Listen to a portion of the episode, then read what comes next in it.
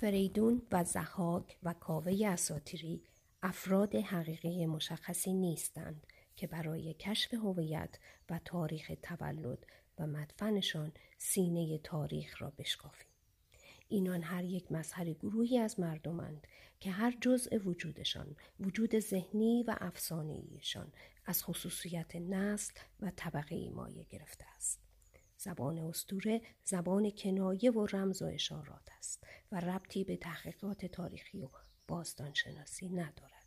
زبان حال و روزگار ملتی سال است که بار خوب و بد نسلهای گذشته را به حکم قانون جابرانه وراست بر دوش دارد و تحولات زمانه و پیشرفتهای علمی نمی‌تواند به سرعت و سهولت حتی از سنگینی این کول بار بکاهد.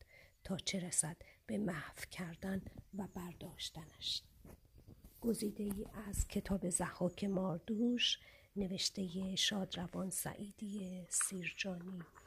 چاپ ششم نشر پیکان تهران 1389